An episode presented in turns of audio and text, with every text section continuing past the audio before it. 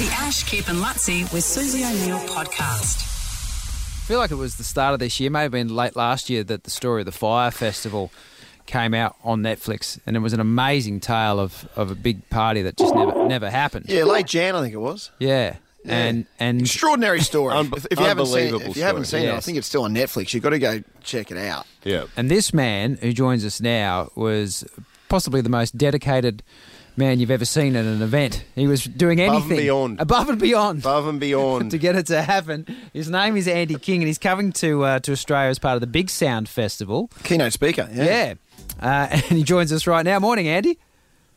Good morning, or good evening for me, and good morning for you.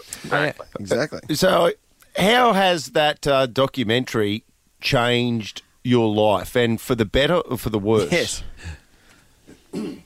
Um, let's see. Much for the better. Much for the better. oh, good. And I think I can say that because um, on the on the adjustment side, I've lost most of my anonymity, so I can't necessarily like walk down the street or go to a restaurant or do anything without most of the room knowing who I am and pointing or or taking pictures. But um, the positive piece is that you know I've been handed this amazing platform with Gen Zs, Gen Xs, and Millennials, and and they want to drive positive change, and I want to do it with them, and so hopefully I'm influencing them in a positive way.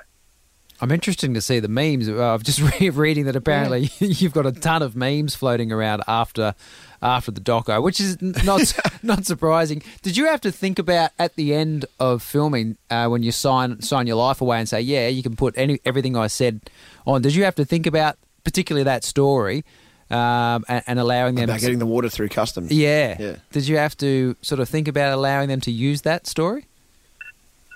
Well, you know, I mean, when I shared with my business partner and my lawyer um, right after the shoot, and I just said, "Wow, uh, this is what I said." They said, "Andy, call the director and have it pulled. It will ruin your career."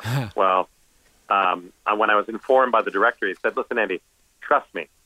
Basically, you've demonstrated just how crazy it got in the Bahamas for Fyre Festival." Yeah, that's Yeah. true. And so we can't pull it because you break up the intensity and it's like, oh my gosh, oh my gosh, oh my gosh, very intense. Whoop, Andy King. Wow. Oh my gosh. And then back to intensity. So they kept it, and I'm glad they kept it because now I'm the most popular, most famous failure in pop culture today. Say like that. But, you know, our most visible pop, the most visible failure. And is that what you're going to talk about it when you come to the Big Yeah. Sound Festival? Well, you know, I mean, I'm you know, no surprise to anybody. I'm I'm in the process of planning another couple music festivals, and um, I've been running an event company for the past eight years, which focuses on social and environmental impact, predominantly zero waste events. We hosted an event for Leonardo DiCaprio a few months ago, raised over eight million dollars, and it was ninety nine point nine percent zero waste. How do you do that kind of thing? Well, you get Coldplay to perform for dessert, but you do it unplugged, where you're not bringing in two hundred fifty thousand dollars worth of AV and lighting. Hmm. They play their guitars and they're up on stage, and everybody loves it. You support local farmers. You you do the right things with you know eliminating plastic and paper, and so those are the kinds of things that I'm focusing on now with music festivals. And so the next one we're about to announce will be a zero waste music festival focusing on local farmers in the in the area where we are, uh, young musicians, young chefs. You know, who are the influencers of tomorrow that are doing the right thing? So are you finding that people are a little bit more cautious since the uh, the Fyre Festival of these sorts of events? Uh, I mean, it's one thing that I mean, it's particularly having your name attached to it, given that you were in the documentary. Do you find people when you say, "Yeah, we're getting Coldplay uh, to uh, to do the after dessert entertainment," that people are going to go, "Are you Andy?" Or, yeah. Sure you are. you, know, Andy. you know what I mean? There must, Sure be, you there are, must be more skepticism around these massive sort of events now than there was, uh, you know, a, a year ago.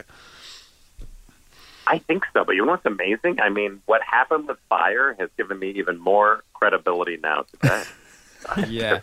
Whether it's just the gray hair, and because I said what I had to say, and I agreed. Um, Yeah. What? You still there? Thank you for using Blinder. Oh well, So he's, we um, wait be using it again. 'cause it's cut out. Whatever blinder was. What's blinder? Andy might have run out of credit. I found my uh, favourite meme, Yeah. by the way. It's- There's a picture of Andy and it says, Job interviewer, Describe a situation where you went above and beyond for a customer. The Ash, Kip and Luttsy with Susie O'Neill podcast.